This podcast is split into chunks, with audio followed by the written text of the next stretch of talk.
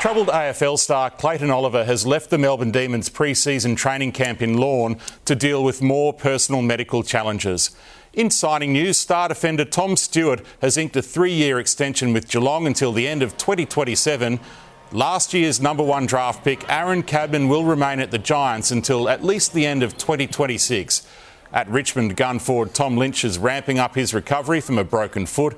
The Tigers are confident he'll be ready for the start of the 2024 season.